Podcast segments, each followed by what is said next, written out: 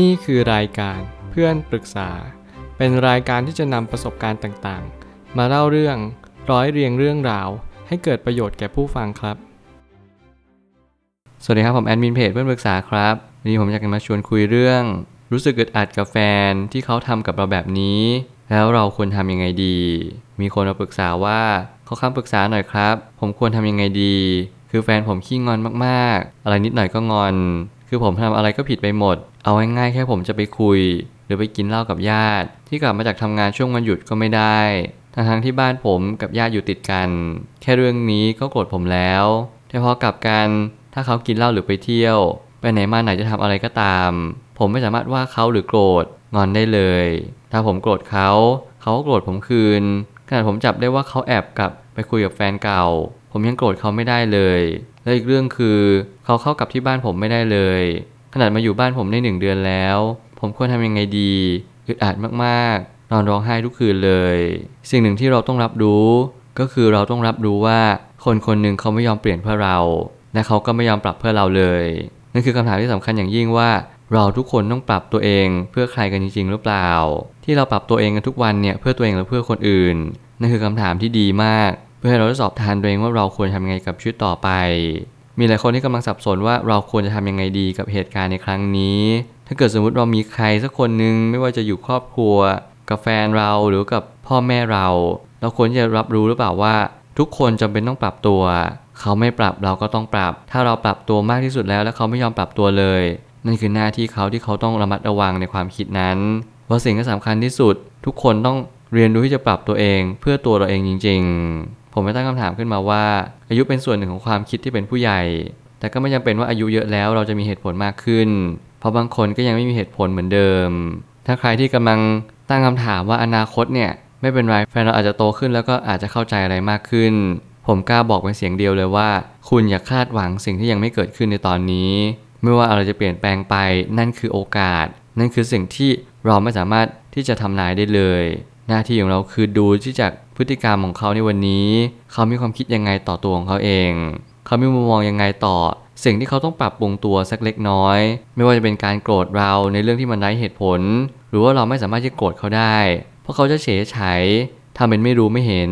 รวมถึงเขาไม่สามารถเข้ากับครอบครัวเราได้เลย คือจริงๆแล้วผมไม่ได้จะสื่อว่าการที่เราเข้ากับครอบครัวเขาไม่ได้ หรือเข้ากับเราไม่ได้เลย จะหมายถึงว่าเขาเป็นคนไม่ดี แต่ถ้าเกิดสมมติเรามองความสัมพันธ์ในระยะยาวเนี่ย อย่างน้อยที่สุดเขาฟังเราหรือเปล่า เขารับรู้ไหมว่าเรารู้สึกยังไง รวมถึงเขารู้ไหมว่าเราร้องไห้เนี่ยทุกๆ คืนเลยอึดอัดกับสิ่งที่เขาเป็นมากๆ เขารับรู้ตรงนี้หรือเปล่า ถ้าเกิดสมมติเขาไม่รับรู้ หรือเขารับรู้แล้วเขาเพิกเฉย ผมก็กล้าบอกเลยว่าเราจะต้องทำอะไรสักอย่างหนึ่งไม่ว่าจะเปลี่ยนแปลงตัวเอง เปลี่ยนแฟน หรือเปลี่ยนพฤติกรรมอะไรบางอย่างให้เขาได้รับรู้ว่า เขาจะเป็นต้องเปลี่ยนบ้างนะ เพื่อตัวของเราและเพื่อตัวของเขาเอง การใช้ชีวิตคู่ต้องใช้ศาสตร์และศิล ไม่ว่าเราจะเป็นคนแบบไหนก็ไม่สำคัญเท่ากับเราปฏิบัติต่อตนเองและผู้อื่นอย่างไร สิ่งที่เราทำกับคนรัก ก็คือสิ่งที่เราทำกับตัวเองและนี่คือความเป็นจริงที่เราจะต้องรับรู้ว่า สิ่งที่เราทำกับคนรัก ไม่ว่าคุณจะ treat เขายังไง บางคนเนี่ย treat แฟนเหมือนกับเขาเป็นเจ้ากรรมในเวรตั้งแต่ชาติปางก่อนโขกสับทุกสิ่งทุกอย่างกลดาทำให้เสียหน้า ทุกสิ่งทุกอย่างที่เราทำได้กับแฟนเรา เราก็ทำเต็มที่ เรารู้สึกว่าโอ้โห คนคนนี้มันต้องโดนและโดนเยอะๆเลย เรารู้สึกจะสะสมใจ สิ่งนี้มันก็มีสิ่งที่เรียกว่ากรรมเก่าเข้ามาเกี่ยวข้องด้วย แต่ผมไม่ได้อยากจะพูดเป็นประเด็นหลักในพอดแคสต์นี้ เพราะว่ามันคือสิ่งที่เรามองไม่เห็นพอเรามองไม่เห็นปุ๊บเราก็มักจะไม่เข้าใจว่าสิ่งนี้คืออะไร ผมเข้าใจคนที่มาปรึกษา เพราะว่าเขายังรักแฟนของเขาอยู่ มันก็เลยกลายว่าเขาก็อยากที่จะหาทางแก้ไข แต่บางครั้งเนี่ยชีวิตเราเลือกไม่ได้ เราเลือกที่จะ เลือกรักคนนี้เลือกไม่รักคนนี้ ความรู้สึกเนี่ยมันเป็นเรื่องที่ละเอียดอ่อนแล้วมันก็ลึกซึ้งอย่างยิ่ง แต่ไม่ว่าอะไรก็ตามจะเกิดขึ้น ชีวิตคู่เป็นชีวิตที่ต้องปรับตัวอย่างยิ่งอยู่แล้ว เราไม่สามารถที่จะหลีกหนีการปรับตัวไปได้เลย เพราะว่าการปรับตัวเนี่ยมันคือส่วนหนึ่งของการใช้ชีวิตคู่ และมันก็คือการใช้ชีวิตของเราปกติเนี่ยแหละ ถ้าเกิดสมมติเราไม่มีการปรับตัวเลย นั่นจึงหมายความว่าเราอาจจะตายไปแล้ว หรือเราอาจจะไม่มีคุณค่าต่อสังคม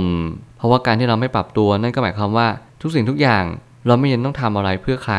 เพราะว่าจริง ๆ แล้วเราปรับตัวเพื่อตัวเราเอง ไม่ได้ปรับตัวเพื่อใคร เพียงแต่เราลดแรงกระแทกลง ไม่อยากจะเจอสิ่งที่มันท้าทายกับเรามาก เราก็จึงเปลี่ยนแปลงตัวเองสักเล็กน้อย ยอมสียราบกับสิ่งที่มันเกิดขึ้นกับเราบ้าง ยอมอ่อนน้อมกับสิ่งที่เรากำลังจะเข้าไป สิ่งนี้มันคือการลดอัตราตัวตน มันคือการฝึกฝนตัวเองที่ เราจะลดความเป็นโรคประสาท หรือว่าเป็นบ้าในอนาคตลง ไม่เช่นนั้นมันก็จะกลายว่าเรายึดถือทุกสิ่งทุกอย่าง ไม่ว่าจะเป็นความคิดของตัวเอง ไม่ว่าจะเป็นชุดความรู้ที่เรามี ตัวตนที่เราเป็น นิสัยที่เรารักษามันเอาไว้ทั้งๆที่นิสัยนี้ไม่ควรรักษาเอาไว้เลย นี่คืออีโก้และอัตราตัวตนทั้งหมดทั้งสิ้น ความยุติธรรมเป็นเสาหลักของความสัมพันธ์ที่ดี แต่ก็ไม่ได้หมายความว่าเราจะแข่งกันแย่ ซึ่งความเท่าเทียมนี้จำเป็นจะต้องใช้เหตุผลอย่างยิ่ง แล้วมันไม่ใช่เรื่องง่ายเลย ถ้าเกิดสมมติเราเท้าความสักนิดหนึ่งเราย้อนกลับไปว่าความยุติธรรมในความสัมพันธ์เนี่ยมันมีอยู่จริง ๆ หรือเปล่า อย่างเช่นเขาไปเที่ยวเราไปเที่ยวตาม เขานอกใจเรานอกใจตาม สิ่งนี้ผมก็ไม่แนะนำว่าให้เราลอกเลียนแบบอย่างสุ่มสี่สุ่มห้าหรือว่าในท้ายที่สุดแล้วเนี่ยมันดูเหมือนกันเอาชนะกันมากกว่า แต่ความยุติธรรมในความสัมพันธ์นี้ผมอยากจะให้มันเป็นเสาหลัก นั่นหมายความว่าเมื่อไหร่ก็ตามที่มีคนหลุดกรอบ เราควรที่จะดึงเขาเข้ามา เข้ากรอบในสิ่งที่มันควรจะเป็น ทุกอย่างต้องมีกฎระเบียบ ทุกอย่างต้องมีกรอบ เพื่อให้เราเรียนรู้ว่าเราไม่ควรออกนอกลู่นอกทางมากจนเกินไป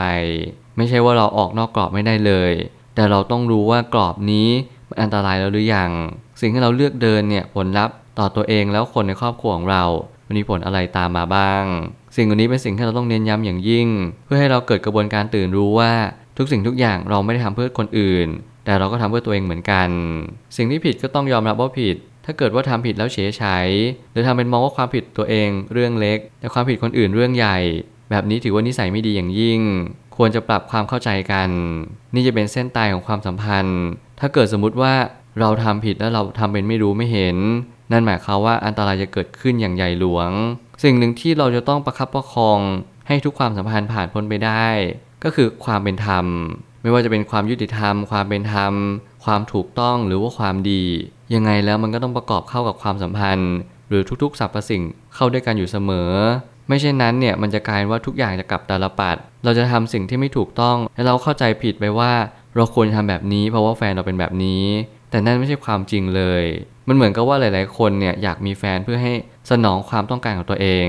เราเป็นแบบนี้นะ ฉันเป็นแบบนี้นะ เราอยากให้เธอเข้าใจในสิ่งที่เราเป็น โดยที่เธอไม่จำเป็นต้องสอนเรา ไม่จำเป็นต้องทำอะไรให้เห็น แค่รับสิ่งที่เราเป็นให้ได้ ฉันจะเป็นของฉันอย่างนี้ และใครจะทำไม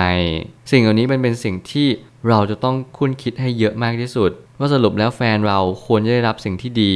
จริง ๆ หรือเปล่า สิ่งที่ดีจริง ๆ กับสิ่งที่ดีต่อใจเนี่ยอาจจะไม่เหมือนกัน หน้าที่เราก็คืออย่าพยายาม spoil แฟน อย่าพยายามตามใจแฟนจนเขาเสียคน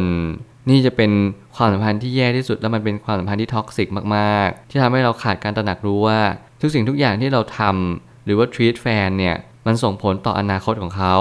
รวมถึงตัวของเราเองด้วย ไม่ว่าอะไรจะเกิดขึ้น ความถูกต้องต้องมาเป็นอันดับหนึ่งอย่าลืมว่าเรามีแฟน แล้วเราก็มีกันและกันไม่ใช่แค่เราสองคน แต่เราต้องอยู่ร่วมบนสังคม ต้องอยู่ร่วมบนบรรทัดฐานต่างๆ นานา แน่นอนหลายๆคนอาจจะไม่แคร์ว่าคนอื่นจะมองเรายังไง แต่เราจะเพิกเฉยได้หรือเปล่า ในการทำพฤติกรรมแบบนี้ซ้ำๆและเราก็เผลอไปทำกับคนอื่น นี่แหละจะเป็นเหตุผลที่แท้จริงว่าทำไมเราถึงต้องทำดีกับแฟนเรา แล้วก็ต้องมีกรอบที่ชัดเจน ไม่เช่นนั้นมันจะกลายเป็นว่าเราไปไกลเกินกว่าที่เราจะเข้าใจว่าเราควรจะเปลี่ยนตัวเองยังไง สุดท้ายนี้หากว่าทุกสิ่งที่เราทำไป มันทำให้เราอึดอัด และเราร้องไห้ทุกคืนก่อนนอน มันคือหน้าที่เราแล้วว่า เราควรจะไปต่อหรือพอแค่นี้ แต่อยากให้มั่นใจกับสิ่งที่เรารู้สึก และเอาความรู้สึกนั้นตัดสิน เมื่อไหร่ก็ตามที่ความสัมพันธ์ เรามีบทบาทคือฉันและเธอ ถ้าเกิดสมมติตัวเธอไม่ได้ปรับเปลี่ยนอะไรมาก กลับมาที่ตัวฉันหรือตัวเราเพื่อให้เราตระหนักรู้มากขึ้นว่า เราทำเต็มที่กับความสัมพันธ์นี้แล้วหรือยังการสอบทานตัวเองแล้วก็สอบแสวงหาบางสิ่งเนี่ยมันต้องใช้ระยะเวลา แน่นอนว่าความรู้สึกรัก มันไม่สามารถที่จะไปเลือกได้ว่า ฉันไม่อยากรักคนนี้ ฉันอยากรักคนนี้ แต่เมื่อไหร่ก็ตามให้เรารักเขา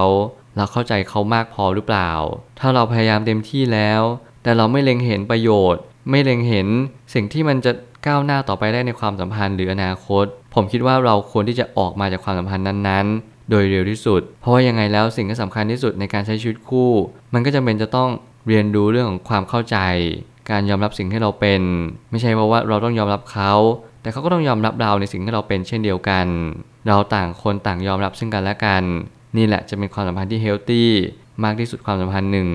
อะไรที่มันเป็นความสัมพันธ์ที่ท็อกซิกคุณจำเป็นต้องหลีกเว้น แล้วก็เปลี่ยนแปลงให้เร็วที่สุด เพื่อให้เข้าใจความสัมพันธ์ที่ถูกต้อง หลังจากจบความสัมพันธ์ใดความสัมพันธ์หนึ่งไป เราทุกคนควรจะกลับมาทบทวนตัวเองสักนิดหนึ่งกลับมารีวิวความสัมพันธ์ว่า สิ่งที่ฉันเป็นสิ่งที่เขาเป็น มันต้องเปลี่ยนแปลงอะไรบ้าง เพื่อให้ความสัมพันธ์ในอนาคตเปลี่ยนแปลงไปอย่างสิ้นเชิง เราทุกคนจำเป็นจะต้องตื่นรู้ ต้องมีการพัฒนา รวมถึงต้องมีการวิวัฒนาการของความคิดและความรู้สึกต่อเนื่องไปเรื่อยๆ ไม่เช่นนั้นเนี่ยมันก็จะกลายว่าเราทุกคนพบเจอแค่เหตุการณ์ แต่เราขาดประสบการณ์ที่จะตระหนักรู้จริง ๆ ผมเชื่อว่าทุกปัญหาย่อมมีทางออกเสมอ ขอบคุณครับ รวมถึงคุณสามารถแชร์ประสบการณ์ ผ่านทาง Facebook Twitter และ YouTube และอย่าลืมติด Hashtag เพื่อนปรึกษาหรือ f r ร e n d t a l k a ด้วยนะครับ